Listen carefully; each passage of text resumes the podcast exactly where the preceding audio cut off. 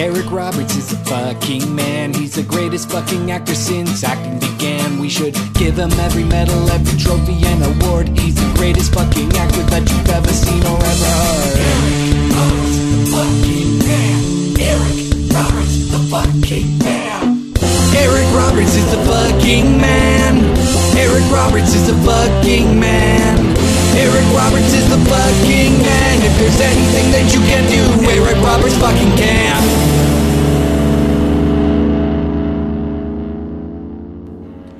Ladies and gentlemen, it's Morning in America, and it's episode number 38 of Eric Roberts is the Fucking Man, the world's most political Eric Roberts related podcast. I'm Doug Tilley, and with me, as per usual, is my presidential co host, Liam O'Donnell. How are you doing, Liam?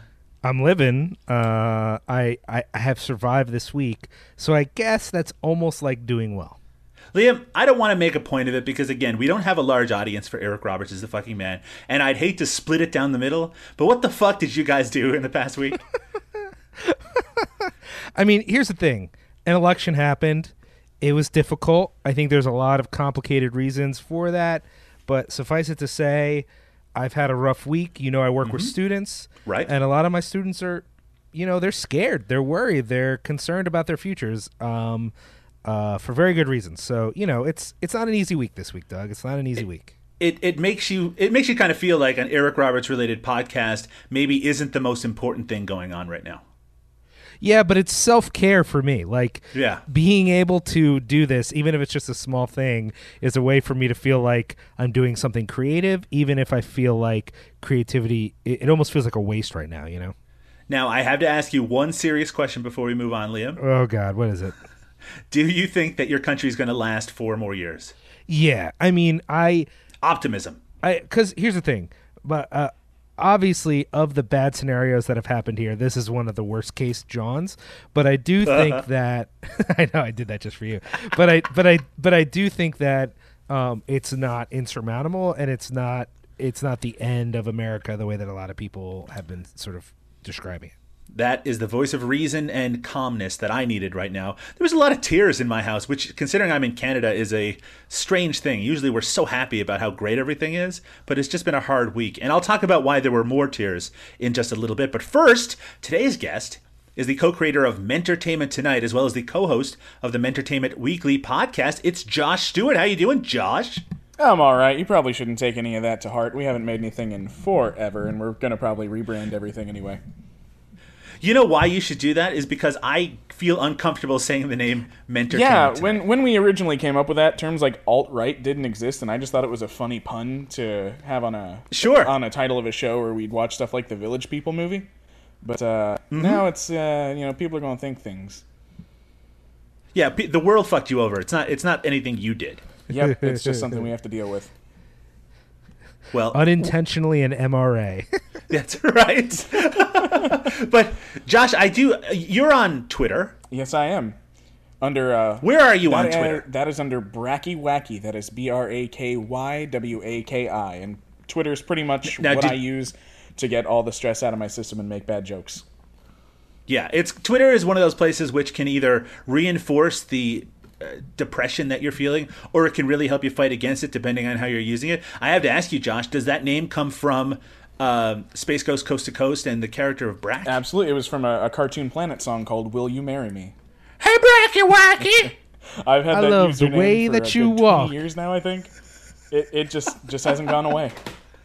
Someone left a cake out in the rain. oh no So apparently we all know. But now it's all wet. Now I don't think I all wet and i don't think i want any i Oh. love you baby It's good to laugh again. Uh, Josh, you've listened to every episode of Eric Roberts is the fucking man. Absolutely. I don't recommend people do that. Uh, not even like fans. Probably is not a good idea. But Josh has I done got it. in on the so ground I have to now. A- you did. Josh. Josh uh, has been a a long time listener. Uh, really, I would say uh, a long time follower of mine. Uh, he he just goes along with whatever I'm doing, no matter how dumb it is. So I appreciate that very much. But Josh, what's your Eric Roberts his- history? I almost said the wrong word there. What a fuck up I am. It's all right. We're all a little fucked up right now. Uh, my history is kind of kind of odd. It took me a while to pinpoint it because when I was a kid growing up, my mom worked in a video store, and as such, the best of the best movies were ever present. They were always coming in back and forth, in and out, and so I I always saw that face. I always saw him going back and forth, but I didn't know him by name, even though I'm pretty sure I'd seen the first one. Uh, I saw the Cable Guy when that was new, and that that sunk in a little bit as well. But of all the weird things, when I started recognizing who he was, was his brief appearance in Cecil B. Demented because I was a weird kid and I watched that movie a lot. And I was like, "Who the Right. hell is this guy?" And then I found out he was Julia Roberts' more talented brother, who's done a lot of really, uh, really interesting work. And it kind of just went from there. So, when you first heard that I was going to do a podcast about Eric Roberts, what was your response to that? Uh, how do I get in on that shit? Ba boom, and here you are. Very exciting to have you here, be here. Josh. Very exciting to have someone. Now, how often? I have to ask you this as well. How often, when we cover a movie on this show, do you seek it out? Uh, it's it depends. It really depends on how readily available the movie is and how good I actually expect that it's going to be. I'd say maybe about a quarter of the time, but I know that considering how many movies he's made, yeah, That's that's a pretty huge percentage. Now, I, I just I know that you've watched Cecil B. Demented a lot, but I should ask before we move on, what is your favorite Eric Roberts movie? that is really really tough because there's I mean there's there's almost two different you know versions of Eric Roberts. There's the the early years and then the the working man years. Uh, I think No, whatever do you mean by Oh, that? I, I couldn't even begin to explain. Uh, as far as the early years go, I'd say Runaway Train or Star 80 are both pretty high up there. Uh, he's because they're just such different aspects of him as an actor. Uh, and in recent years, uh, at the very least, I'd probably say the one I've seen the most is The Expendables. But uh, I can't I, I can't say what his best actual work in recent years is because I am far far behind. Uh, he was you know, I, I just watched uh, Inherent Vice the other day. He was almost in that.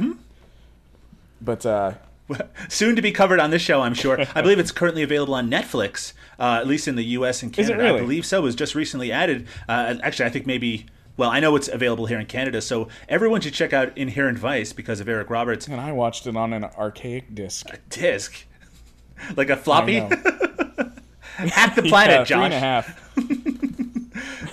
Well, after all that fun and frivolity, we need to get into the nitty gritty of Eric Roberts as a fucking man on the latest Roberts Report.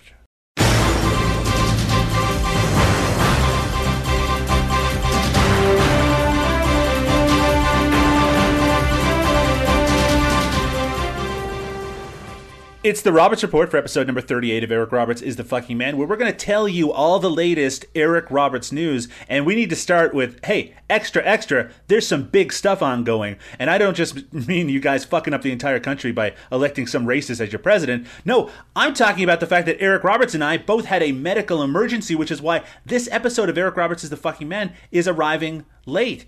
And uh, our the two guests today, of course, or I should say my co-host and guest today, they know what's been going on. But uh, last weekend, I had kidney stones occur all of a sudden, and it was awful. And there were tears and urine, uh, sometimes combined, and it was a really unpleasant thing. And you might be like thinking right now, Doug, we care about you, but I don't need to hear any more about your kidney stones. Well, listen up, Buttercup. Eric Roberts, the actor, he was dealing with kidney stones at the exact same time as myself. I had sympathy kidney stones because of my mental and physical connection with one Mr. Eric Roberts. And in fact, we're starting with the Twitter feed once again on this episode. and on Eric Roberts' Twitter feed, there was a photo of him in an MRI machine because uh, he's a famous Hollywood actor, so he gets to go to the hospital when these things atta- happen, as opposed to just whining in pain like I did.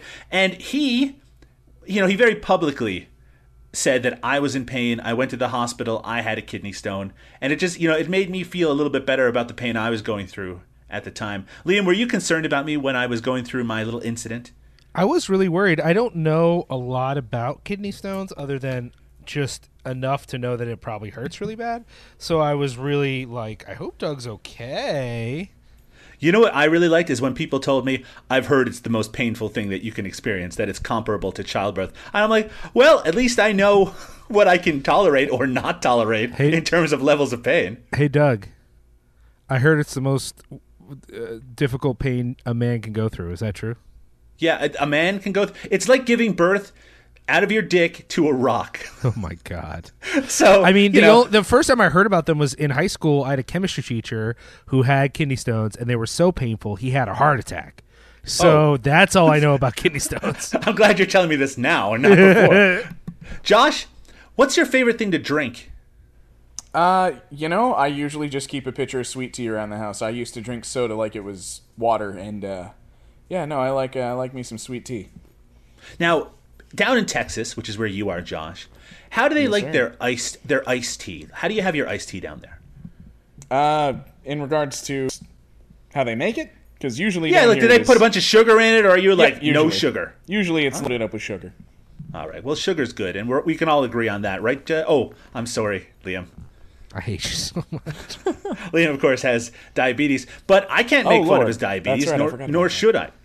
Yeah, well, I was reminding you.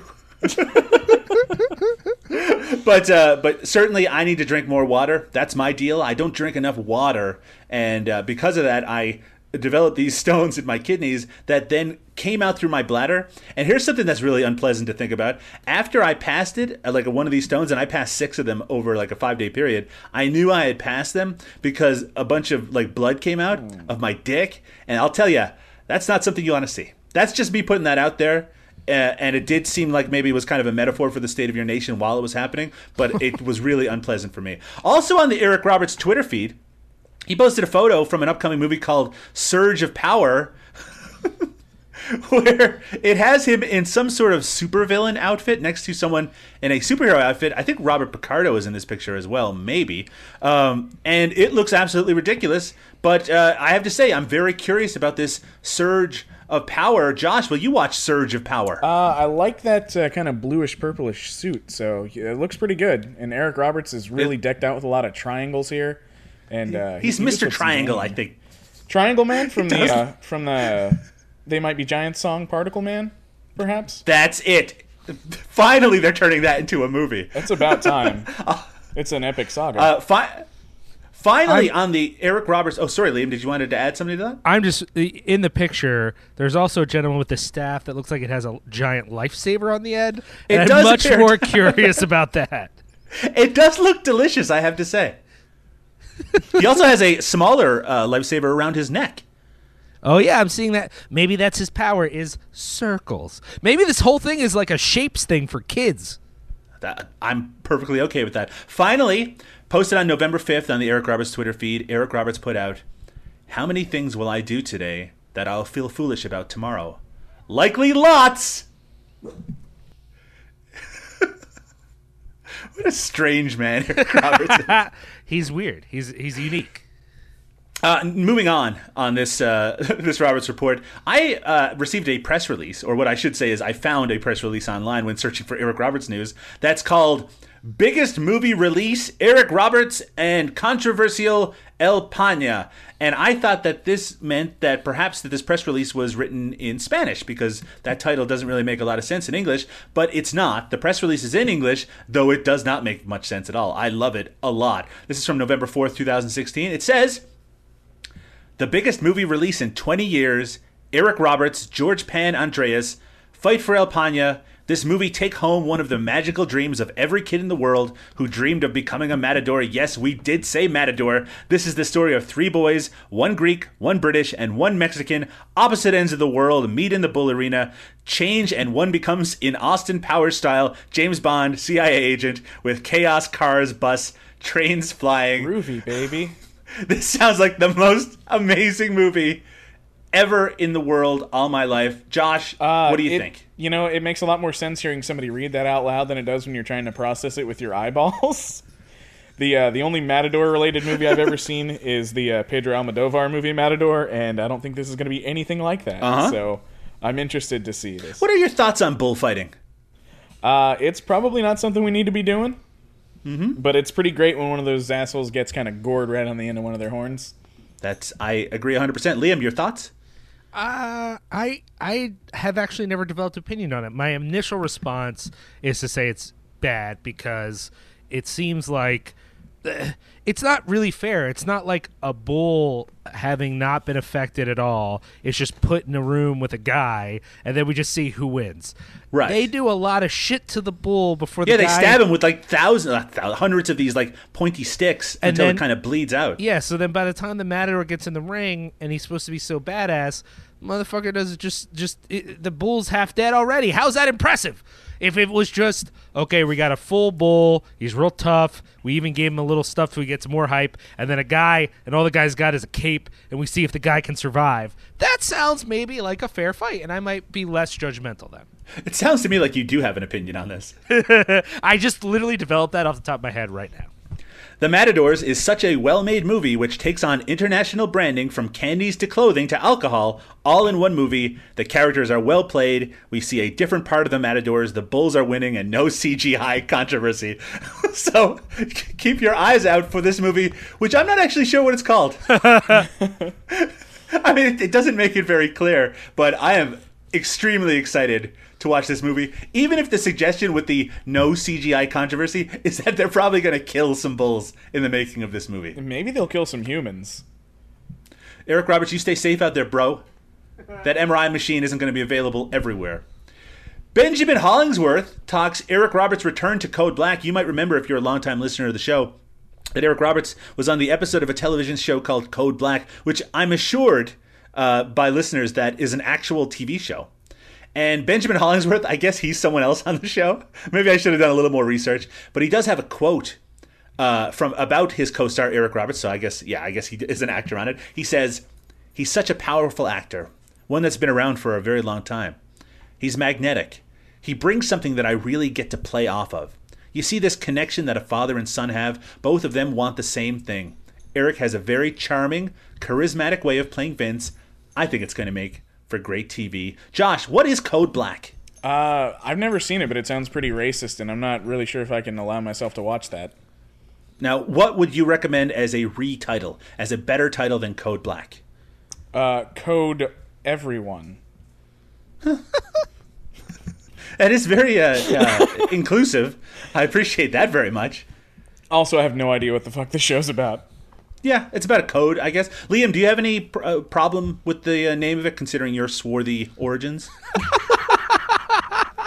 No, I don't. I don't understand. Um, I would need to know more about the show. I don't know. I literally don't know anything about. It. Well, it. you're gonna know more about it because sooner or later you're gonna see. At We're least gonna two have to watch it. Oh yeah, no, totally. I know. But what's so Josh gonna is be a s- listener of the show. you know what's so amazing about that is how we're not i'm not going to watch any other episode so i'll have no context i'll have no idea what's going on it'll be great i mean i don't what is code black i mean here's the thing i, I just want to know what it means it's a hospital show. It's a hos- I think Code Black is something that they uh, call out in like ERs and stuff when shit is going bad. no it's not i've never heard that before i've worked in an er who says code black i've never heard that How about Code Red? Did they say Code Red? yeah I have a question for you, Liam. Have you ever worked in retail? i have Now, when you worked in retail, what kind of store was it?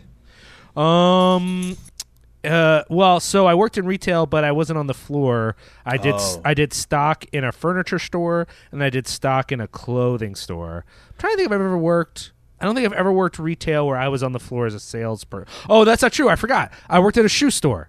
Yeah, I Oh. worked at a shoe store for like three months, and I hated it, and I left. Well, I have a, uh, uh, a pharmacy that's fairly nearby where I live, and they have a thing that they announce over the uh, the speaker. You know, when they're calling, you know, if, if they need someone to check the till and stuff like that. But they have a special thing they announce if a crazy person is in there uh, that they have to. You know, it's basically something that's not, not supposed to tip them off that they're being noticed as being like unhinged.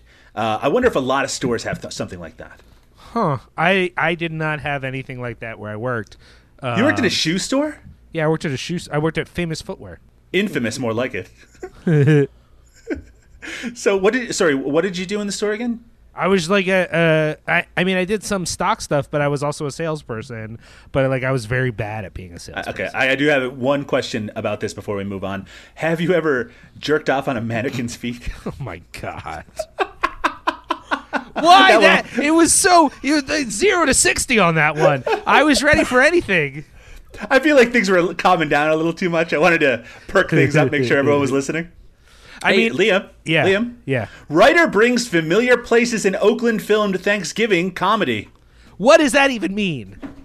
The best Thanksgiving ever, a Detroit holiday misadventure, is set in Oakland County, which I guess is in Detroit. Uh, even though it says Oakland filmed, which would have made me think that it was Oakland, California. Uh, so this is a movie being filmed in uh, Michigan, I guess. You know, they fucked you guys on the election. Uh, anyway, the best Thanksgiving ever is being touted as a raucous, unrated bro comedy with heart and wit. Will be shown at an invitation-only world premiere November second. If you want to hop into a time machine to check that out, uh, but it's interesting to note that this movie will co-star Eric Roberts as well as Costas Mandylor from the Saw movie franchise and CBS's Picket Fences. What did you think of my pronunciation of his name there, Liam? I, uh, I was that's what I was laughing at. I was just laughing at this person, but uh, yeah, I, I don't know if it's pronounced Mandylore. Mandalore, I think, is how it's. It sounds like think some sort of Greek god or something like that. And he, I mean, he's a handsome man, so maybe that's a good comparison point. What's your favorite Saw movie, Josh? Uh, probably either Saw two or Saw seven. I I thought two was fun in that it, you know, it introduced uh, Jigsaw into the mix as an actual character, and seven was kind of a, a ridiculous way to wrap everything up. How about yourself, Liam? I don't. What the fuck? I. You guys have seen all these movies? I saw You know what? all but six in the theater. Jesus I, uh, Christ! I uh, avoided them for several years, uh, and then I started to feel like I had no right to criticize movies that I hadn't seen or had no experience with. So I watched the entire series. I actually wrote two different papers on it at the time because I'm a fucking nerd. Um, and I have to say that after watching the entire series, I was actually pretty impressed, particularly by the second and third uh, in the series, which I thought were such a massive improvement and went in so many more interesting places. I mean, it's yeah, they're super fucking violent, no doubt about it. But it's it's not a brainless series like you might think, Liam, because you seem to be very upset that other people might have watched and enjoyed these movies. Yeah, I hate them. I hate. I hate the people who watch them. No, I'm just kidding. Uh, they're- No, I they're mean, I interesting didn't- I didn't- They keep a lot of continuity, which horror series don't usually do. the first one is to me mildly witty and mostly facile. So I don't like the first one at all. so that's what I'm saying. Like I, I, I'm just surprised people went back. I don't. I guess I have a lot of movies. Like just like looking in my house right now, I Yeah. see a chunk of my Blu-ray collection that I haven't watched. So the idea that then I would take time out of that activity to watch more Saw movies is just crazy to me. Liam, Uh, I don't want to. I don't want to look. I don't want to take the piss out of you or anything like that. But I should remind you that you co-host a Eric Roberts podcast. Where Don't- you watch stuff that is taking the place, like I, I signed up for Filmstruck, the new streaming service, Sure. and that literally has hundreds and hundreds of amazing, classic, beautiful movies that I could just sit and watch for the rest of my life, for the most part. And I had to stop watching those so I could watch Bonnie and Clyde Justified. Let's be clear: the films are not why I do this podcast. It's my love of you, Douglas Tilley, and uh, and the work that we do to heal the divide between the U.S. and Canada. Like that's, I feel like that's really what's going on here. But as far as the actual Eric Roberts movies, every time we watch one of these movies and they aren't bad, I'm like, oh, praise the Lord, that was crazy. Like, ooh, who would have expected that? But no, no, I, I mean, I'm also kind of exaggerating. Like, I watch bad movies all the time. It's just amazing. It's not just that y'all saw these, but like you have them ranked. Like you can like. You know, just rattle off like which is your favorite one. Like I, I, I'm just not there personally, but now I mean, honestly, I want to keep making fun of you because I like making fun of you. Uh-huh. But in reality, what I'm actually thinking is, man, I guess I got to see some Saw movies. I don't Well, know. at Maybe least check out the chance. check out the second and third, see what you feel. I do have to that. I'm glad that you brought up you being an idiot, Liam, because I do want to mention briefly that you don't like uh, Gremlins two. What? Uh, are we gonna talk about that? God Well, damn! I you feel know, like it Joe needs to be Yannick has really. Here's the thing. I feel like what I said on Cinepunks about Gremlins 2 was an obvious exaggeration, but my man was so burned on it that now it's become a thing I have to defend, and I, I don't. You doubled like, down on it uh, in his defense. You doubled down on Facebook, just uh, and because then you started the personal of, attack. just out of spite for him. I just I just like to mess with Joe, and this is the only thing we you know when you have someone that you coincide with on a lot of things. The Uh-huh. first time you disagree on something, it's like you got to hammer out that fight for a while. You know, you don't 'cause we- tug on Superman's cape, and you don't mess around with Joe. I guess that's fair. um, but no, I mean, Gremlins Two is fine. I don't understand the folks like y'all that prefer to the first one. I just don't get that. But yeah, I'm, Gremlins you know. 2 is Josh Johnson, the director of Rewind This. That's his favorite movie. To the Why do point where he had that? Zach Galligan do, uh, he hosted his wedding. Okay. Because Josh could have been on the show, but he's not going to now because you fucked everything up by hating Gremlins 2. Yo, if you like Gremlins 2, um, I think you have like an actual issue you should go to a doctor about. All right, let's go over to Josh. What do you think of Gremlins 2? Uh, yeah, Gremlins 2 is also Josh Stewart's favorite Gremlins movie. Mine oh my too. god, it's like a It's, uh, fucking it's conspiracy appropriate. with you people. It's the favorite Gremlins movie of Josh's everywhere. I can't with this shit. No, you can't. Recently, well, I mean, it's got it's got cold sodas, hot popcorn, and no Gremlins in the projection booth. that's what people who like Gremlins 2, they know that reference that he was making, Liam. What's you know what's crazy about this is I saw Gremlins 2 in the theater. And when I saw it when it came out, I was like a kid like a child and I was like fuck this movie. And it was I only came to appreciate it later Apparently when I was like a- a- a- here's the thing, I definitely don't have the disdain which I've been painted with for the movie, but the fact that y'all love it so much makes me hate it. Like it's like if you put it on right now, I could probably watch it and be like, yeah, that was pretty fun actually. So like, wait, let me get this straight. Uh, Gremlins 2, it's the elite, right? And you're rebelling against this elite movie by going the entire different direction, basically endorsing a racist and electing him president. Recently added to the ever expanding Eric Roberts IMDb profile is 2016's The Windwalker, which has the exciting tagline Truth is Stranger Than Fiction. Directed by Tom Chaney, who also directed 1995's Frostbiter, Wrath of the Wendigo, and wrote 1995's Mosquito, which I actually like. Have you ever seen Mosquito, Liam? Yeah, I actually have. I like that.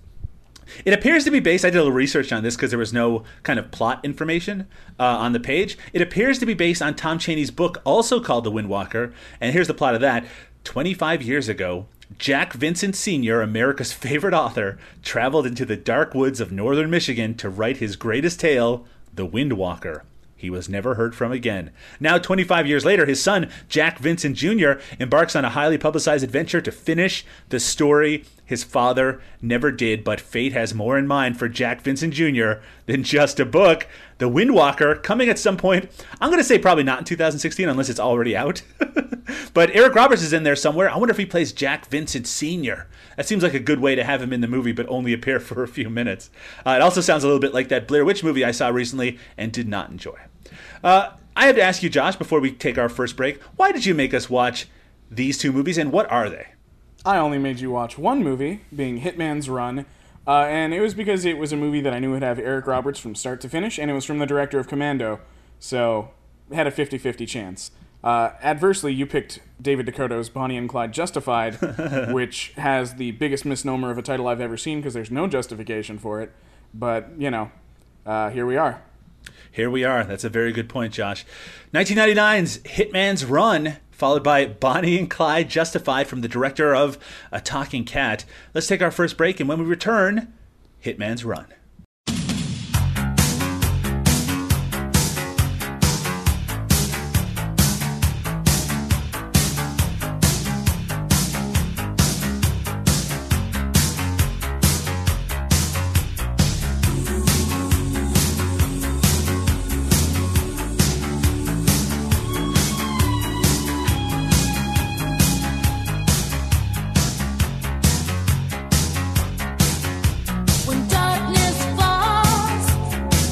Leaving shadows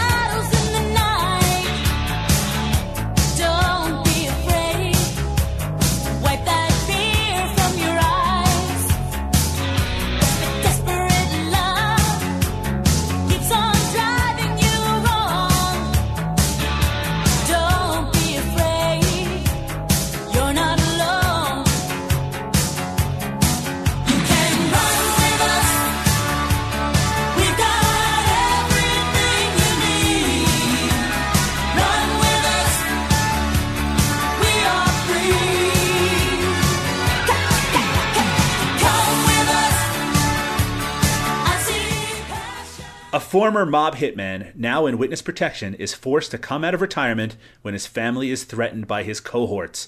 He teams up with a skateboarding kid who has a computer disk that the mob wants to get their hands on that has a list of new names for individ- individuals in the FBI Witness Protection Program. The list includes his dad, who separated from his mother years before and hadn't been seen since. It's 1999's Hitman's Run from the director of Firestarter, Class of 1984, Commando, and Showdown in Little Tokyo, one Mr. Mark L. Lester. Written by Eric Barker, who's basically done nothing else, but uncredited right uh, uh sorry uncredited pot uh, i can't fucking speak today. And an uncredited polish by josh olson the writer of a history of violence. Yes that that person worked on this movie as well. 1999's hitman's run. I'm going to start with our guest today. Josh what's up with this movie? Uh, yeah, I, I couldn't begin to tell you what the deal is with this movie. I don't know how it got made or how it uh, came to fruition, but uh, it's one of those one of those movies from that period, uh, right when Steven Seagal started getting fat and all those guys started having direct-to-video action movies, and it fits right in there with the rest of them, where the the tone is all weird and fucked up, where it starts off like a really you know sort of serious mafia action movie, and then devolves into some weird family stuff with a really weird comic relief character all the way through it. So this I, still don't know comic make of this relief character this fucking kid we're gonna get into him in a second he is so annoying like like i understand that that was kind of like a uh, you almost had to have one annoying comic relief character but this fucking kid is eddie furlong times 10 Yeah, Just- I was I was just reaching for like Rob Schneider in his two uh, Stallone movies. like, please give me Schneider back. but you did like the movie josh I would say I liked it much more than I disliked it. I, All right, I well- overall I would give it just right above that halfway line. It, it entertained me. It didn't make me mad. all right works for me uh, liam over to you what did you think of the movie it felt like a series of completely unrelated car chases with small interstitial scenes but i felt like um, I, I, I, I felt like i was continually seeing various like car chases slash action sequences that i would be thinking to myself why do i care about this again? Like i don't quite know why this what this what's at stake here. Uh, and it, it got worse towards the end. There was a there's a brief lull in the car chase action when they want to establish like okay so here's what's going on with this. But then you know um, when there's the handoff of the disc he uh, ambushes them eric roberts does with a giant rifle which I don't know about you, but I, I don't know how the guy in witness protection suddenly gets an assault rifle, or actually a whole series of assault rifles. But whatever, like in this he had this- he had them in his drawer in his living room they don't let you have stuff. They actually pay attention. Where the point is, when he ambushes them, we don't actually get that extended of a um, firefight. It again becomes a car. It's like every conflict must end up in a car chase. When in reality, many conflicts don't end up in a car chase. Funny enough, but in this film, it's like every single one is like, oh, it's it's time for another. Okay, let's do this. Let's see how this goes. Uh, and they're not very well done. Uh, some of them are cut in such a way where I, I don't understand what's happening or where we are geographically at all. It's it it the, it was very confusing. On the other hand, um, I re I, I don't necessarily love his performance from an acting sense, but just you know, badass mullet Eric Roberts is one of my favorite of his many molted phases. You know, like him. We're watching him do these action scenes that are just. Uh, they're so awkward. Like his choreography is weird. Yeah, I love everybody's that shit, choreography man. is really weird. Like, Oh, like just there was what one the shot fuck? near the end of the movie on the boat where he's shooting it like a dude down a hall, and he just keeps kind of leaning his weight on one foot or the other as he aims. It's so strange. I don't. It's every fight scene in this movie. You're like, have you guys ever seen a guy like get in a fight before? Like, what is going on right now? Uh, here's here's what happens in a real fight, Liam. You put your legs around a guy's head, right, just to hold him steady. Then you wrap a cord around his neck, and you just hang him from the top of a big boat. yeah, that's a reg. That happens on the regs. They call that the Tony Lazorka special. Don't you mean the John Dugan special? No, I don't.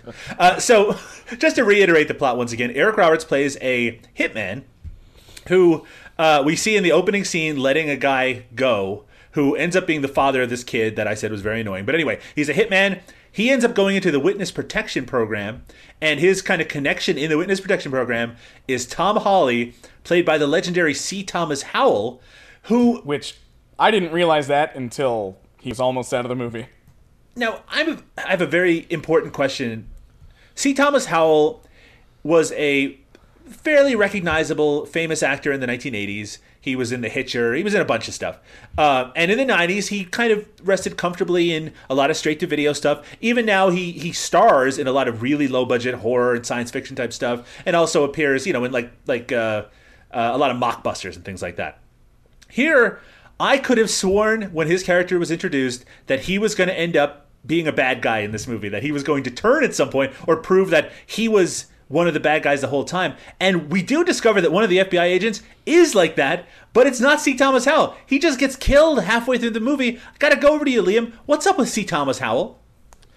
I feel like wasn't he in a blackface movie? I, yep. Soul I was gonna Man. say that's what killed his career, man. That's what I'm saying, man. My man did this blackface movie, which, by the way, Oh man. Can I just put it out there that I saw that shit in the motherfucking theater? And even at the time, as a kid, I was like, I don't know, but I think this is fucked up. You know, like I just, it just did not sit well with me. And you can't come out of that experience and expect to have a life. Like that's just not real. So I don't. In this film, he really felt like his character is strange. He's angry all the time. Like even when he's he basically makes the decision to let Eric Roberts' hitman character just do whatever the fuck he wants. Like, no, Uh-huh. just doesn't give a fuck. But he's still mad at him about it. Like, I, I don't understand the like, oh yeah, son of a bitch. All right, do what you gotta do. And it's just like, and I, I, it almost felt like he was trying to be someone who he just isn't. Like he was trying to play. s- I don't know. It, Yeah, it C. didn't Thomas work in a very hard-ass. strange way, and he's recognizable enough that it was super awkward. Yeah, It's- it it's- was it was weird. Even weirder though for me was I'm sorry I don't mean to cut in, but No, it's okay. Even weirder for me was when uh, he shows up at the Eric Roberts' wife's house, and then just proceeds to tell her everything that the uh, the CIA has or the FBI, CIA, whoever has you know completely changed about this man's life. Because That that seems like a, a breach. to Eric Roberts' wife, he's just Eric's friend Tom. Well, not Eric's friend, John's friend Tom, who calls sometimes, who I guess she's had no curiosity about who he is or what he does. They've just been having these regular phone calls because he's an FBI agent. And she she's expected to be perfectly okay with the reveal that Eric Roberts' character was a hitman and has been living living under witness protection and she never let her know any of that. Um, it's one of those things where these conflicts they they they kind of go to the back burner as the movie goes along as we have to introduce these secondary characters to kind of add more drama to things. So let's talk about Brian Penny. Brian Penny is a hacker. Now, back in 1999, a hacker meant that someone just needed to be able to look at a computer and basically access any information that they could possibly want uh, with just a few button clicks. Um, and this actor, Esteban Powell, who plays Brian Penny, is so fucking annoying. And his character is supposed to be like a smart mouth, even though he's also meant to be a coward. So he's like he's terrified all the time, but then he's like I guess like Spider Man. He's going to be witty and he's going to crack jokes all the time. Except none of the jokes are interesting. The only line of dialogue that I remember from this movie doesn't come from Brian Penny at all. It comes from Eric Roberts, who tells him that if he doesn't shut up, he's going to play air hockey with his kneecaps. But that's just my opinion. Maybe these comic relief characters just grate on me a little more than most. Josh, you did mention you didn't much care for him. What what did you think his purpose was in this movie? If I could figure that out, I'd understand a lot more about the movie. Uh, when I first saw him, I was like, "Oh shit, is that the guy from Sum 41?" But uh, it wasn't. but yeah, he, he skateboards into the film, and one of the mafia guys literally says, "Hey, great entrance, kid. My name's Paolo." Like, there, there's nothing realistic about any exchange he has with anyone in this movie. Everything is so bizarrely overwritten just for his character.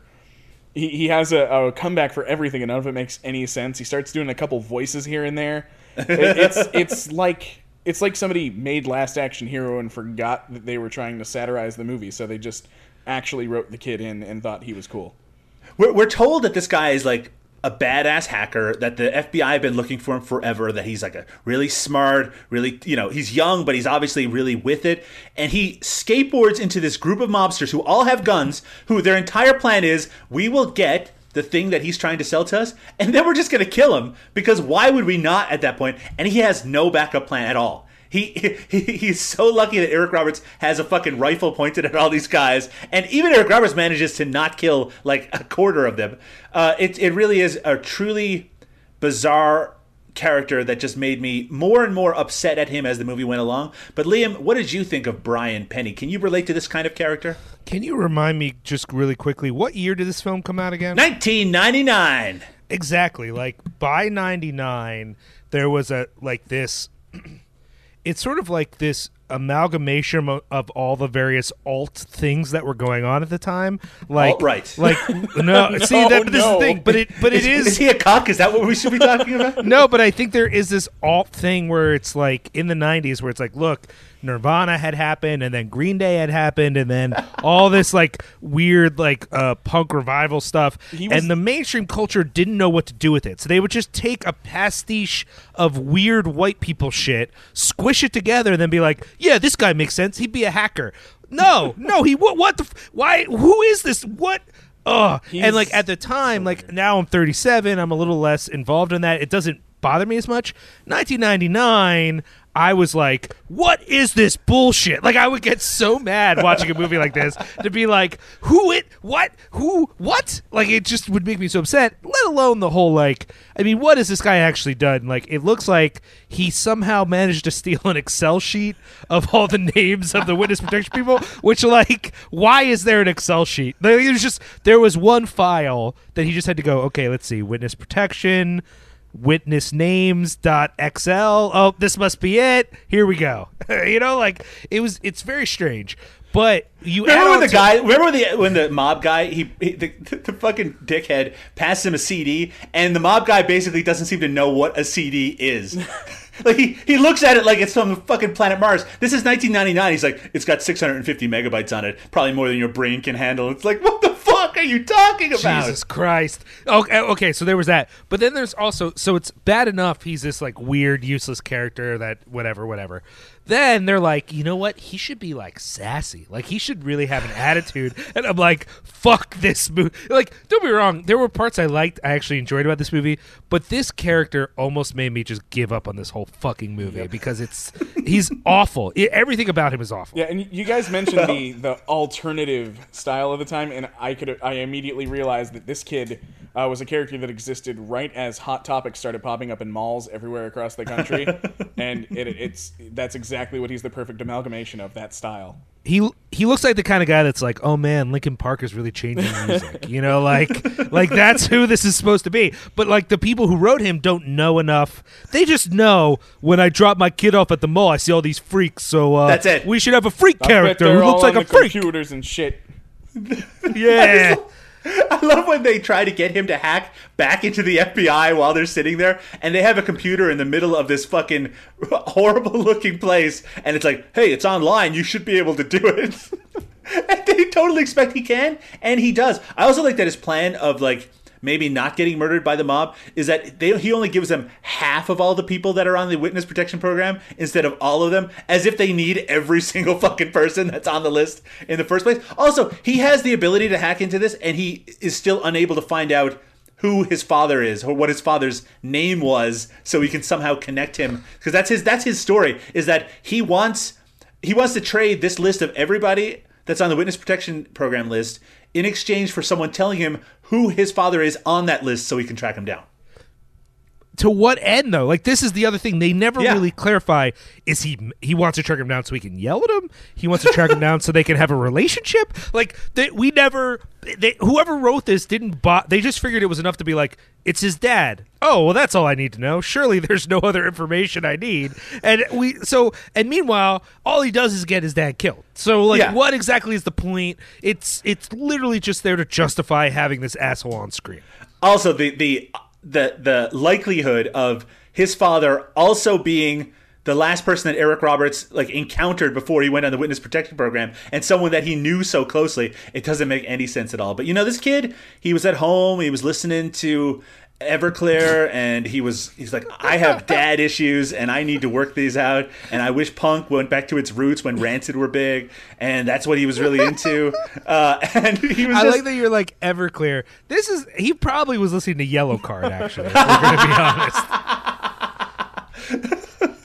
Uh, I will buy you a new life. Eric Roberts is the star of a movie called Hitman's Run from 1999 that we're talking about right now.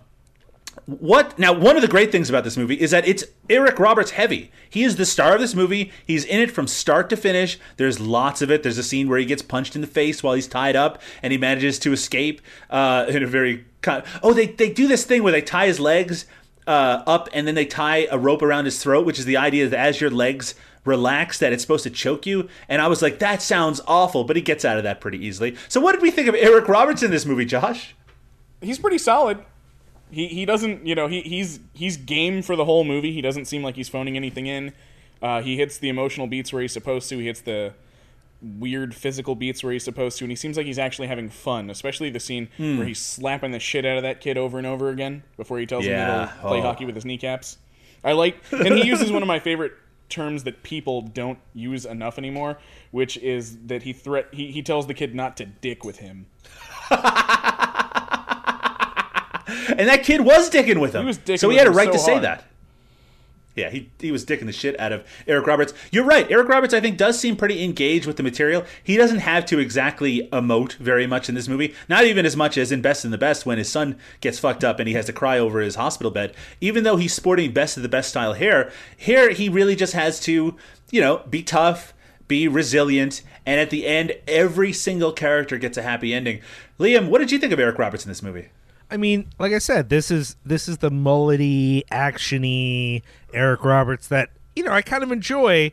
Uh, I will say, since we're being mostly positive about his performance, I mean, every scene with his quote unquote family, if I'm supposed to buy that, is just awkward. like it really felt like it. If I, if I didn't see them on screen together, it was like they were not even in the same Yeah, room. Like I I, didn't. the There was no chemistry there.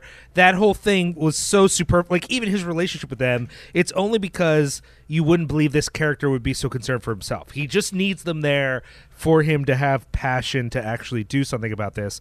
But like the actual people on screen have no chemistry. So that part was a little rough. But all Right. the parts where he's like you know, going after the bad guys or interacting with the asshole kid. Those were great. Like that, right? He he was definitely present for those. But man, the be- the beginning part, like the very beginning, it's like okay, he's doing the mafia thing. His hair is feathered in a very enjoyable way.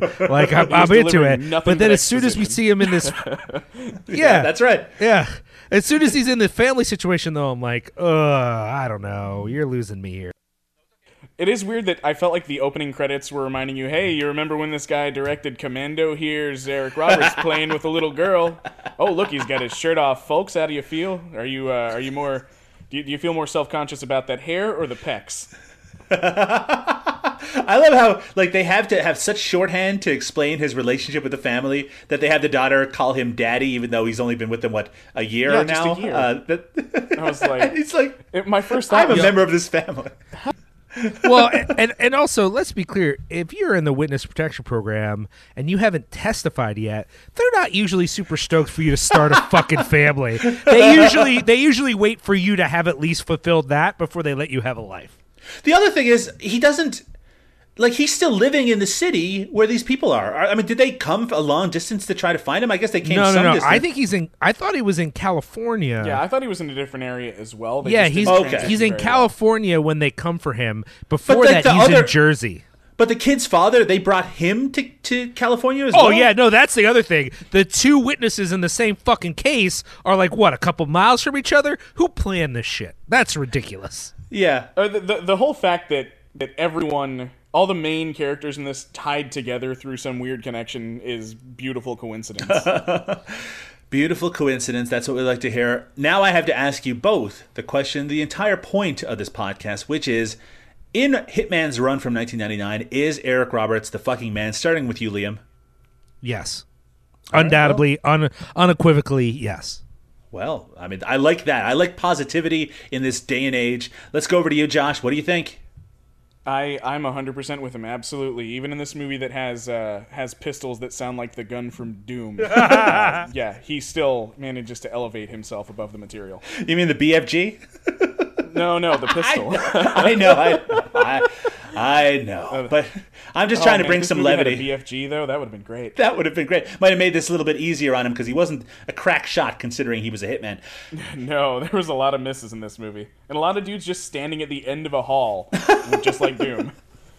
Hitman's Run for 1999. I will confirm Eric Roberts is the fucking man. If you like Eric Roberts uh, and Eric Roberts' hair in particular, and you like to see him be the star of an action movie from the director of Commando, hey, I'll tell you what. This movie, it's no Commando. But if you just want to see an annoying kid be kind of whacked around the face by Eric Roberts and him shooting a lot of bad guys, you could probably squeeze some enjoyment out of Hitman's Run.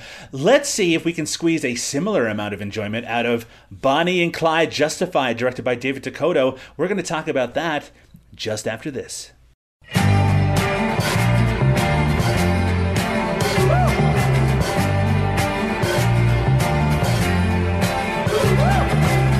Vous avez lu l'histoire de Jesse James? Comment il vécut? Comment il est mort? Ça vous a plu, hein? Vous en demandez encore?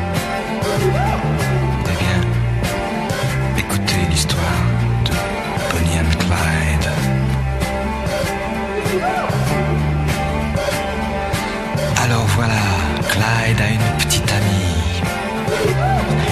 Elle est belle et son prénom c'est Bonnie, À eux deux, ils forment le gang Barrow. Leur nom Bonnie Parker, est Clyde Barrow. Bonnie and Clyde. Bonnie and Clyde. In Depression era America, Bonnie Parker met Clyde Barrow over a cup of hot chocolate and it was love at first sight. Their violent courtship took them through bank robberies, prison, and a multi state crime spree, securing their place in history as America's most notorious couple. Using Bonnie Parker's own letters to Clyde, Bonnie and Clyde Justified takes you through their story from love at first sight to their inevitable violent end. Yes, it's the romantic film, the romantic PG 13 movie. Bonnie and Clyde Justified, directed by David DeCoteau and written by his usual collaborator, Rolfe Kanefsky. Uh, this movie, honestly, if you've watched any David DeCoteau movies over the past 10 or 15 years, you'll know what to expect here, which is extremely low production value, a lot of minimal but very visibly awful special effects, especially digital effects.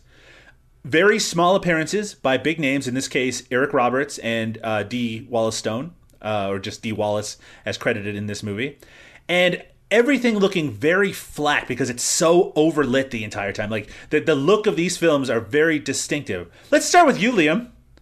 What did you think of Bonnie and Clyde Justified? Ah, I see. Well, I mean, moving on. it- it- this is difficult. This is it's it's a sort of movie that I I actually, if it wasn't for, I mean, I, that's not fair. There's a lot of movies we watch that if it wasn't for this podcast, I would not make it through the movie. But Mm-hmm. this one, if I didn't like you, I wouldn't make it through the movie. Like it, even if this was, if I was a guest on your podcast and not the co-host, I would have been the whole time thinking, I don't know, I don't know if my friendship with Doug is worth this movie. I, I just and and. it- it's not. and and again, again, we've seen worse. This is not uh Dark, Dark Moon Side. Rising. Yeah, Dark, Dark Moon, Moon Rising, Rising. That's what it was. This is not Dark Moon Rising bad at all. So I don't want to, you know, shit on it that much in that sense. But it is complete for me at least. It's completely boring. It's boring in a way that I'd rather watch something technically worse that at least entertain me. Now, this is a movie about a bank robbing couple, one of the most famous in the history of the United States of America. Sure.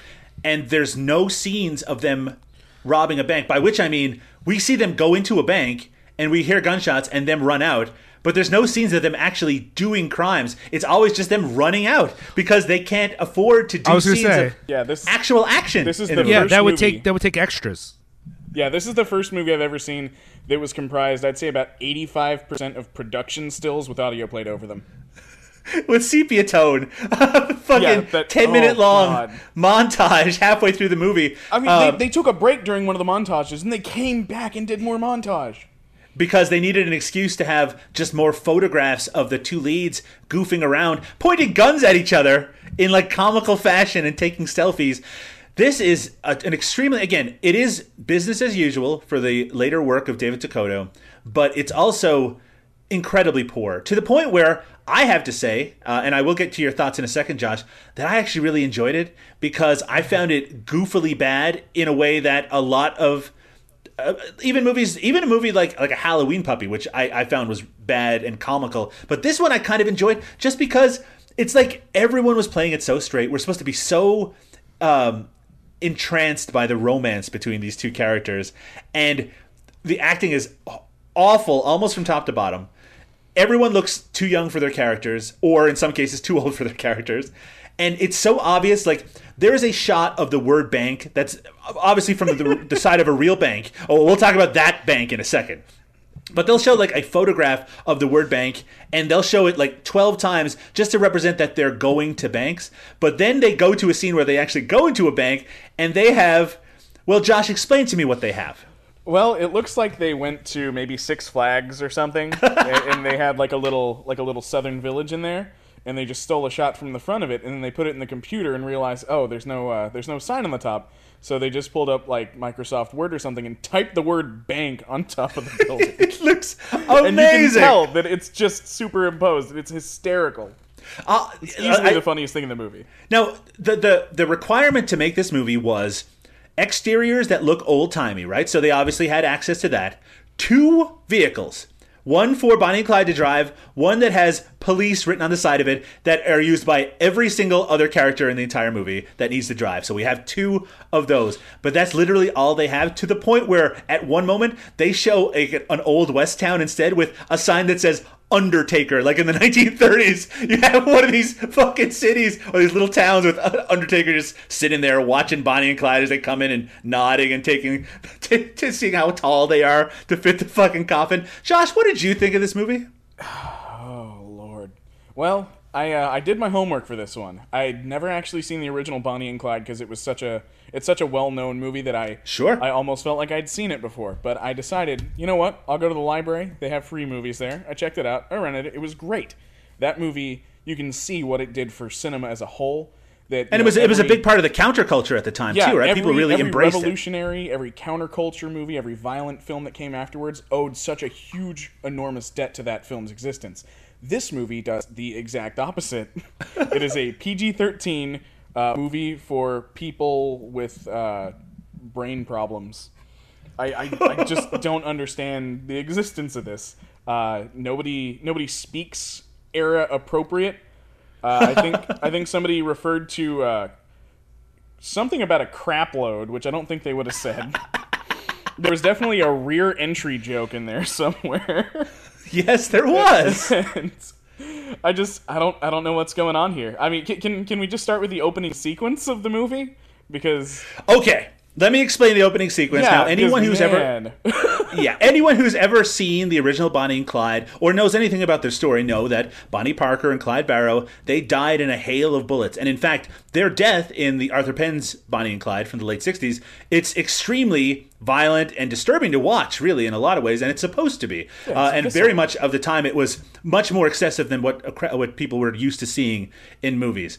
So they need to replicate that very famous scene in this movie, and they do it as the opening. So Eric Roberts is brought in as a retired, um, uh, like a, a ranger or a police officer who comes out of retirement to hunt down Bonnie Parker and Clyde Barrow.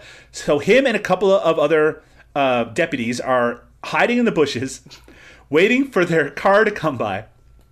It does, and then we see them all point guns and pretend to shoot as superimposed muzzle flashes are put over it.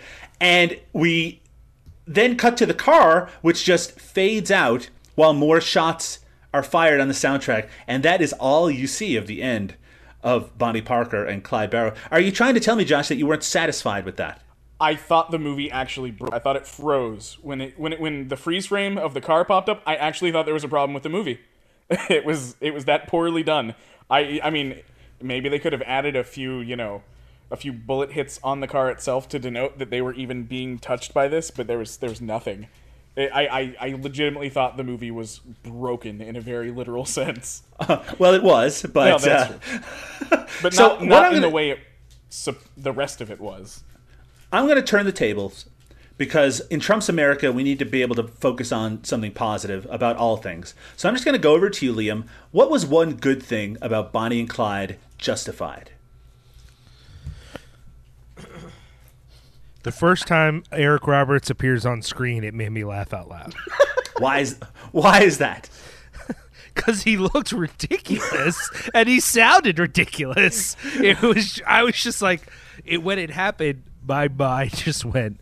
What is even going on right now? Like it, it kind of. I think at the moment too. I, like it was the first moment in the film where my brain started to be like, I don't know, I don't know if I can pay attention to this. And then he shows up. I, I don't even remember the. He's like giving a speech, and I forget what he's He- talking. He's doing a press conference, and they basically replay the exact same thing at the end of the movie. Oh, that's but it's If you the like first, that first five minutes, you get it all over again. You get it all over Yeah, again. that's That's, exactly right. So he's basically talking about how the press have to stop being so nice to Bonnie and Clyde and start printing the fact that they're murderers because, frankly, they are. Yeah, yeah. and uh, and while he's doing that, he's supposed to be doing a press conference in front of press. However, we don't see any of the press. He's there No. with two other guys. All we hear are camera bulbs going off, and the screen just goes white every couple of seconds to show that they're taking photos. But we don't actually see anyone take a photo. No, that well, that would be actually again the, the how do you make a movie with as few people as possible, and that's that seems to be the art of this film. See, we is- were Yeah, we that- were in the shoes of the photographer. That was a first person That's shot. That's Don't we feel culpable for the media in this movie? We're we're, We're all part of we're, it. we're part of the crime. Josh, tell me something good about Bonnie and Clyde Justified. So there's a moment right in the uh, near the end of the movie where they're uh, Eric Roberts and the other cops are hanging out in the bushes, and Eric Roberts just uh, coyly quips, "You know, I always found Bonnie sexy." I that I feel like that had to be a ad lib because no way it was too natural. and he like gives them a look like, "What the fuck are you talking?" that was the one moment of brilliance. I like how we're discussing it, like focusing on Eric Roberts, like he has more than like five minutes in the entire movie of screen No, time. we pretty much covered it. We haven't covered the fact that I can't figure out. I can't figure out whether or not it was a choice for his character to sound kind of totally drunk, or Mm-hmm. if maybe he was totally drunk.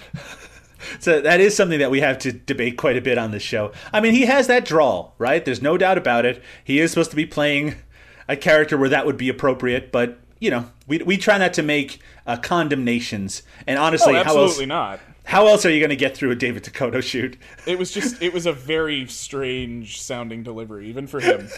I always thought Bonnie It, was it was sexy. the it was the opposite of the uh, Oscar nomination here in, for a Southern drawl. So I'm going to say something a little bit controversial, which is very strange. Now, we've covered a number of David DeCoteau movies on this show.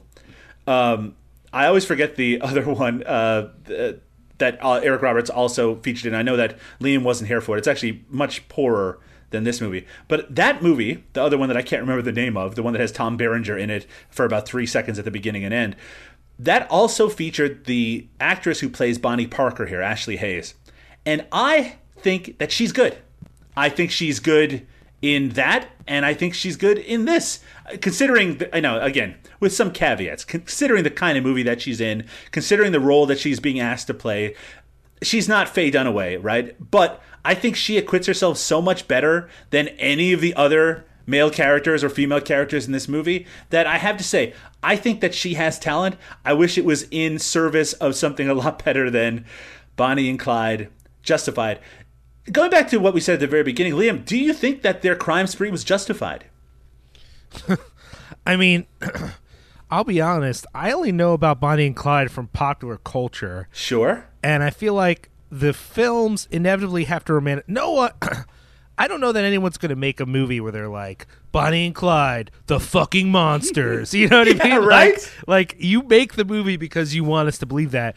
Uh, I will say this: my own philosophical bent is to be uh, sensitive towards criminals. Like I just think that uh, a lot of criminality comes from other things and from Old open borders, Liam. Yeah, I mean, one hundred percent. That's me. Uh, I, I mean, I mean, borders are a crime against nature. So I'll just put that out there. But, uh, but so, so I want to be sensitive. I will say this though. I'm also a pacifist.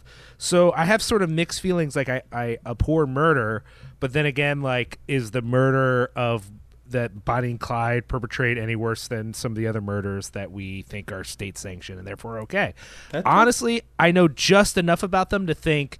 I think they were enjoying themselves, which makes me a little bit more skeptical. Again, that doesn't mean that doesn't mean I'm like willing to completely condemn them because I don't know I don't I wasn't there. I haven't read much, but even in the films there's a slight feeling to me of I don't know, was this really about some of the romanticization that the society I think in general at the time society was a lot of people in society were disenfranchised. So very violent people were still seen as heroes if they were going against a, a a you know a system that felt Right. like it was fucking over everyone. So I'm sensitive to that. But in this case, it feels like they were actually. It, this isn't like the Black Panthers. Like when you get down to it with the Black Panthers, most of those folks just like made breakfast. Like they may have had guns, but they were not doing anything wrong. Uh, In the case of Bonnie and Clyde or some of the other criminals at the time that were like sort of glorified it seems like they might have actually been assholes like it might they might have actually been bad people or at least we should question some of the choices they made. I just like the idea that you would celebrate someone who goes into a grocery store and kills somebody in there and steals like two hundred dollars, and it's like they're like Robin Hood, right you're right.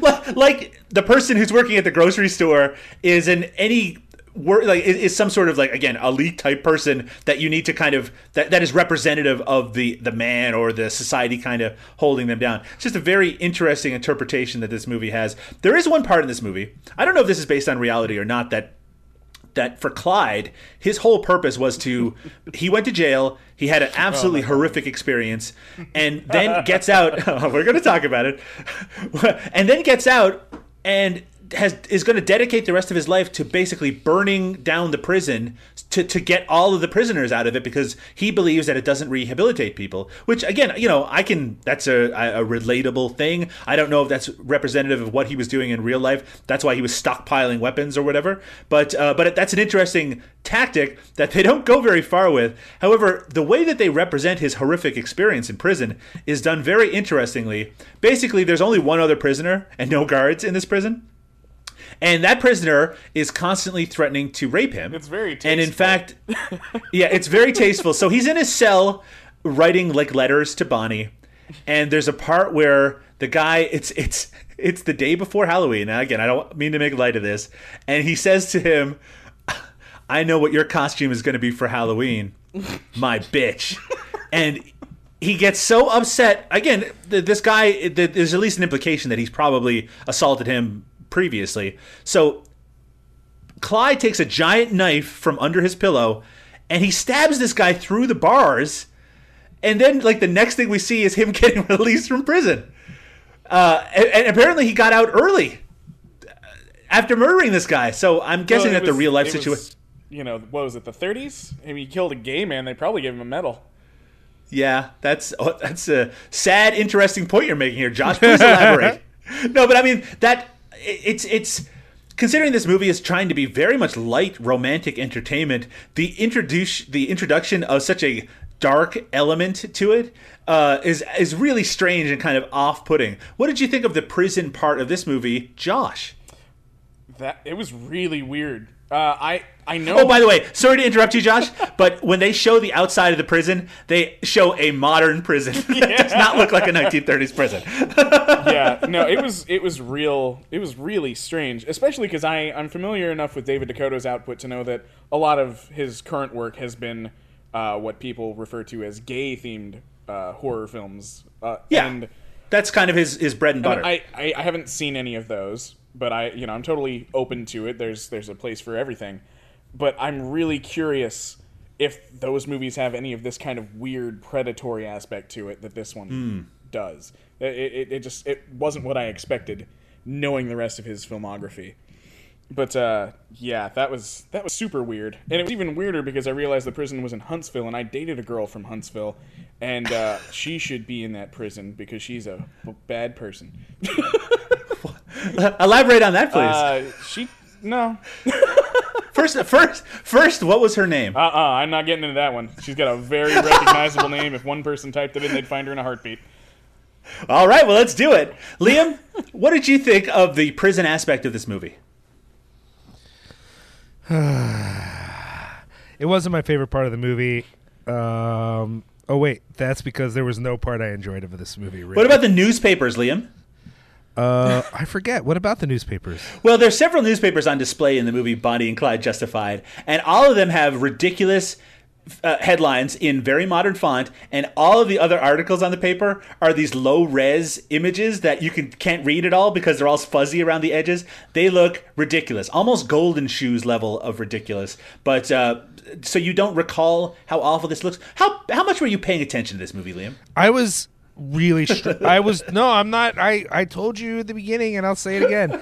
I was struggling to pay attention to this movie and I think I mean the, the moments of like uh, unnecessary violence in a film whose tone was mostly like a weird romantic thing those mm-hmm. pulled me back in. So in fact as much as i should be saying those parts of the movie are bad i'm actually kind of like happy for them because they kept me sort of interested in the movie.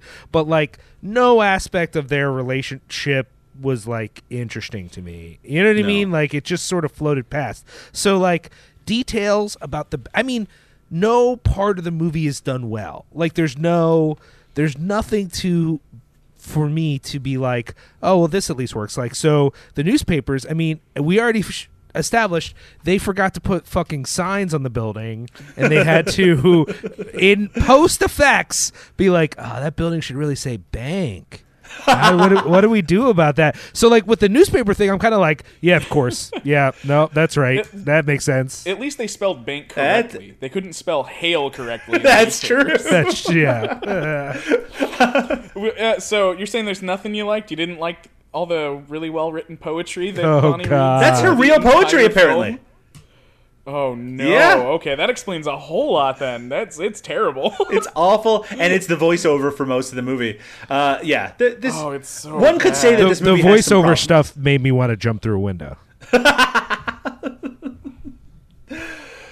So let's talk about Eric Roberts. He's at the very beginning of this movie and then vanishes for about 80 minutes and then shows up at the end to do the same thing that he did at the beginning. and that's his entire part. What do we think of Eric Roberts in this movie, Josh? Red beans. What about a coincidence of that, that his deputy is the one guy in the world who would know what the fuck that means? Man, I I still can't. Oh, I I don't even know what to make of Eric Roberts in this movie. Certainly, he's he's the best one in it, but that's you know that's not saying much. Well, I'm going to ask you this question, Josh. How many days do you think he worked on this movie? Oh, he was in there for the day. He was in and out. Mm-hmm. He was probably in when the sun went up and out when it went down.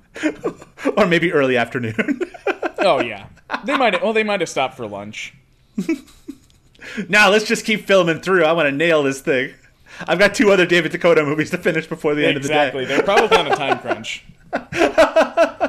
So They probably used the same sets for another movie the same day. Yeah. Well, I mean, yeah, especially if they're they're. I think he was making like three or four period movies at that time. So I guess you know you got that you got those locations available. Might as well make use of them. You do got a, a, a white shirt with a vest to go over it, so that's that's good enough to look like a 1930s costume. Liam, what did you think of Eric Roberts? Kind of like a drunk foghorn leghorn, I guess, is how I would think of him in this movie. Ah, say boy. I mean, eh, for eh, the two scenes, do you think those were just two takes on the same scene and they just used both takes? Like, you know what I mean? Like it, it, it just felt because you you make the joke about like how long was he there? I mean, I would put it down to hours. Like I I, I really believe this was six hours of Eric. Well, there Roberts' is that time. one scene where he goes to the jail as well to Oh, talk sure, to the sure, woman sure. with the eye. But again, okay, so eight true. hours. You know what I mean? the- Like the I one just, who was almost harmed. it just, she it covers just, her eye, so of course she got shot at and had surgery on it. I mean, don't get me wrong. It's not like and not that I don't love this movie, but it's not like Cecil B. Demented where he's in it for two, literally two seconds, or uh, or I mean, we watched some other movies that are worse than this in which he's in it for no time at all, but it it it was not much. It was definitely not much, and if it felt like again, this is a mystery we have not yet solved, which is is Eric Roberts such a draw that it's worth it to like make up some bullshit thing for him to do for one day so you can say Eric Roberts is in your movie. Like that's what I don't understand is like I understand why you cast Eric Roberts in a role in an actual movie cuz when he shows up even in the shittiest movie he's still pretty good. What I don't understand is being like all we can afford of Eric Roberts is these two scenes. So we're going to do it and then we'll structure the rest of the movie around the fact that we have Eric Roberts. Really? Like is that really a thing? Like I, I just don't understand that. He is top credited, definitely. Oh, I do want to ask you quickly, uh, Liam. What did you think of uh, of Dee Wallace in this movie? She played Bonnie's mother. Right. Uh I mean, I'm not uh, the Dee Wallace fan that my co my my co-host on the Harbuses can't uh, on uh, my other podcast Harbuses can't let the name Dee Wallace be spoken without him fluttering and salivating and talking about how she's the best in the world. Uh, she was fine. It was cool. She's all right. I mean, again, she she seems like she has a crying scene, which it, it seems to be almost legitimate emotion, which that's more than pretty much Yeah, anyone she was else. again almost almost too qualified for the role. Oh no, she was definitely too qualified for the role. Well, that's the thing. Like the best you can hope for at this point in this kind of movie with Dee Wallace is like, don't be embarrassing. Like I like you in other things, so don't be embarrassing in this. Yes. Yeah. So that uh, begs the question, starting with you, Liam: Is Eric Roberts the fucking man in Bonnie and Clyde justified? I feel bad because I feel like I've said no to movies that were not even as bad as this one. Right. But I'm I'm inclined to say yes, just because like he's just ridiculous in it. Like just that character to me is silly. His I- white suit. yeah, with the whites, the whole thing is just a such a caricature to me that I kind of want to say he is, but it's hard. Uh, it, it's caveated in that this was a difficult movie to watch, but at least he was one of the good parts of the movie. I like that Eric Roberts was on the television series Justified right around this same time period. That's and I'll tell funny. you, that show is a lot better than this fucking movie. Um, Josh, fucking man or no? Oh, th- I've been thinking about this all week, and Uh-huh. it's it's one of the hardest decisions of my life. yeah. he, he did deliver the only memorable one of the only memorable lines of dialogue in this uh, besides when blanche made a joke about her husband having erectile dysfunction uh, but god and I, I mean i loved when he was firing his revolver and you couldn't see the cylinder moving even though the flashes were coming out it, it was i mean there's a lot of realism here uh, and as, as much as I want to, I, I cannot say he is in this movie. He, he doesn't have enough to do. He, he, he Unprecedented. gets the one good line, and he probably made that up as a joke, and they left it in. I always thought that Bonnie was sexy. fucking weird, weird performance from Eric Roberts Especially because Bonnie was supposed to be like 20. Yeah, maybe not even at that point, right? Uh, yeah, because we start when we introduced to her getting married at what fifteen. Um, Yeah.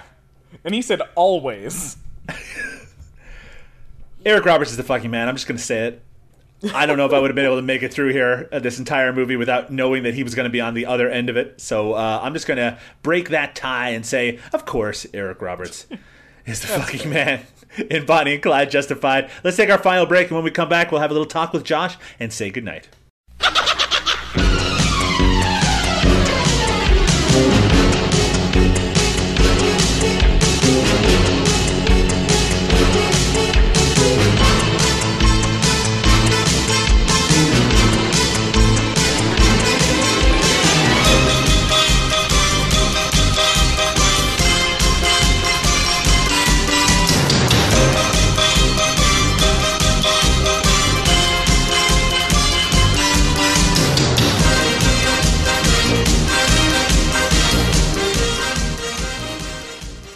Episode number 38 of Eric Roberts is the Fucking Man is in the books. We talked about Hitman's Run from 2000. No, wait. Hitman's Run from 1999 and Bonnie and Clyde Justified from 2000, whenever.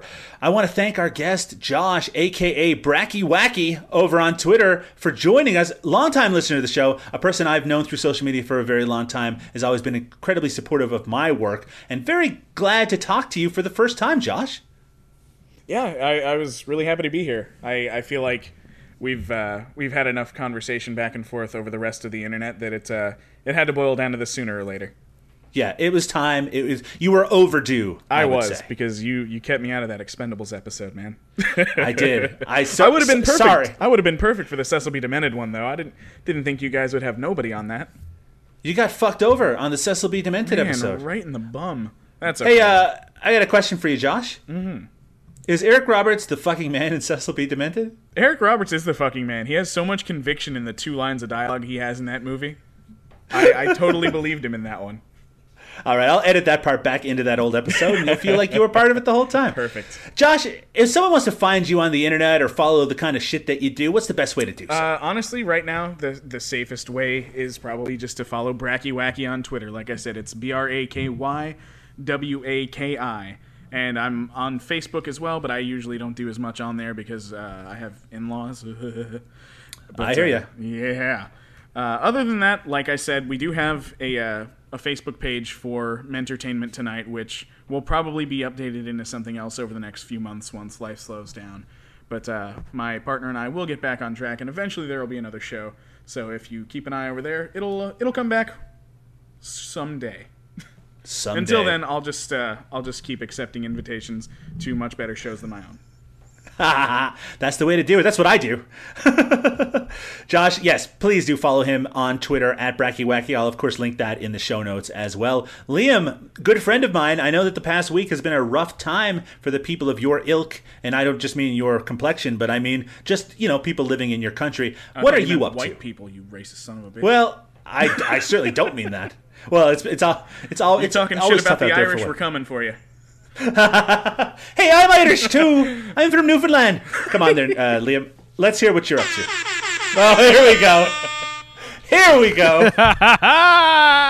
well, that's to represent my Puerto Rican side is the air horn. That's just Sweet. the uni- universal call of, of my brethren from the island. Uh, no, um, everyone should just go to Cinepunks. Uh, we in October published a lot of stuff, just a lot of stuff. We actually have not published anything recently, which apologies for that. But we went from just doing a lot of shows and uh, articles and features and all kinds of stuff to like taking a little bit of a break, which was not actually a decision, just sort of happened. Um, but there's still a lot over there to check out. So, cinepunks.com. If you want to follow me on Twitter, which I don't know why you would because I'm annoying, uh, but if you did, uh, at Liam Rules, Rules, of course, is spelled R U L Z. Uh, and yeah, those are the two places I would really check out. You can also follow Cinepunks on, on Twitter, but you should really just go straight to the site and see what we got. Yeah, check it out. Lots of content from October. You can find me on Twitter at Doug underscore Tilley. That's T I L L E Y. You can also, of course, follow Eric Roberts is the fucking man on Twitter at E R I T F M. You can also go to our website, ericrobertsistheman.com, and check out all of our older episodes and uh, that sort of thing. We're also on Facebook if you do a search for Eric Roberts is the man on that. You can find my, Doug Tilley, my writing over at dorkshelf.com, as well as some videos that I'm putting together. And you can find my other podcast, No Budget Nightmares, over at nobudgetpodcast.com. We recently covered the film uh, The Body Beneath, the Andy Milligan movie, for uh, our little Halloween special. We had actually a partnership with Something Weird Video, so we were able to do a commentary for it, which I actually had a lot of fun doing. So please check that out over on Dorkshelf, over on, or at on, or at on No Budget Podcast com, which has recently been revised. But with that, that's the end of Eric Roberts is the fucking man number 38. Yes, we must say adieu. We must go back to the woodshed and uh, and start mining out. Yeah, the woodshed. We're gonna mine out more Eric Roberts goodness, more Eric Roberts classics. In just a couple of weeks, we'll be back with more. Everyone, say goodnight, please. Good night.